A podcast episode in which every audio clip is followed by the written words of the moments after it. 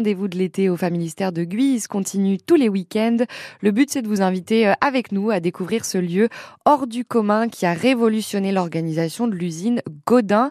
Mais pas que. Tout était pensé pour que les hommes et les femmes soient plus libres, notamment en dédiant des nurseries pour les tout petits. Tu me dessines un berceau? Frédéric Pagny, conservateur en chef du patrimoine, directeur du Familistère. Un été au Familistère sur France Bleu Picardie.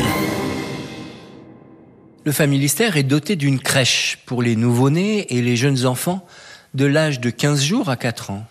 On l'appelle nourricerie pour les nourrissons et pouponat pour les poupons. C'est une crèche modèle, une crèche d'exposition universelle, dont les équipements n'ont sans doute pas d'équivalent à la même époque.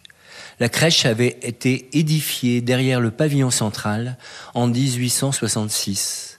Elle a malheureusement été détruite pendant la Première Guerre mondiale. La crèche est un instrument d'émancipation des femmes qui confie à la collectivité le soin des enfants et peuvent ainsi travailler. Elle est aussi un milieu particulièrement favorable à l'épanouissement des enfants. La crèche comprend une salle de 50 berceaux d'un genre particulier, mis au point par Godin lui-même. Ces berceaux doivent satisfaire un besoin social, faire que les enfants dorment confortablement afin qu'ils soient éveillés pour recevoir les soins nécessaires et faire les apprentissages utiles à leur développement physique et intellectuel. Il s'agit de berceaux hamac, de berceaux sur pied dont l'armature est en fonte de fer et fabriquée à l'usine du Familistère.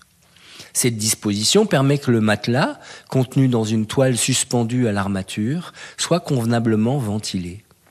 Pour que l'enfant dorme, le matelas doit rester sec en toutes circonstances.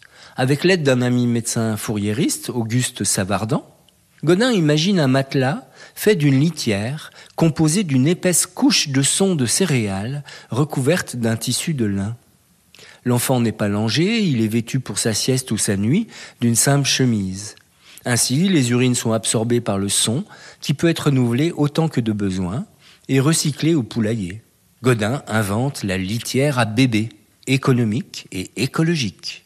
Un exemplaire du berceau est conservé au Familistère. Il est visible dans un appartement du pavillon central.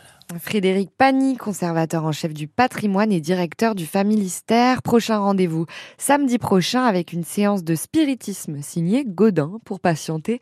Rendez-vous sur francebleu.fr pour réécouter tous les épisodes.